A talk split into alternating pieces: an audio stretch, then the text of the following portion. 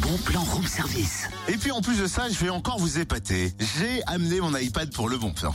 Euh, ouais, comme d'hab, quoi. Il n'y a encore aucun lien avec le bon plan. Mais si Enfin, à moins que j'ai mal entendu, mais euh, tu m'as pas dit qu'on parlait d'un concours de l'iPad, eh ben j'ai le mien. Ah non, de l'eau-pad. Ouais, bah, t'as du, Eau-pad. bah oui, bah, t'as du mal à me prononcer, t'as un accent bizarre aussi à Clermont, ils ont des... Ouais, Le O en I, quoi, je sais pas. bien sûr, au lieu de dire C'est comme les ch'tis, tu vois, du coucou Tu veux quoi coucou, coucou, Ouais, oui, bah toi t'as dû dire euh, bah, j'ai pas Ouais. compris. je dis eau pour aïe. Non, mais franchement, débouche-toi les oreilles. Hein. Fou. Ok, bah partageons les torts, enfin, sur- partageons le bon plan surtout. C'est vrai, tu as raison.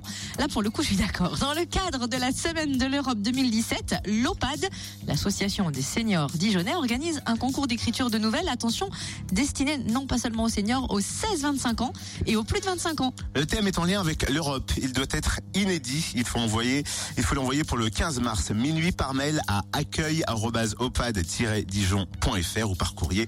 On vous met euh, bien sûr les adresses sur euh, le Room Service Fréquence Plus, le Facebook. Le courrier, c'est euh, Cours du Caron 21 000 Dijon.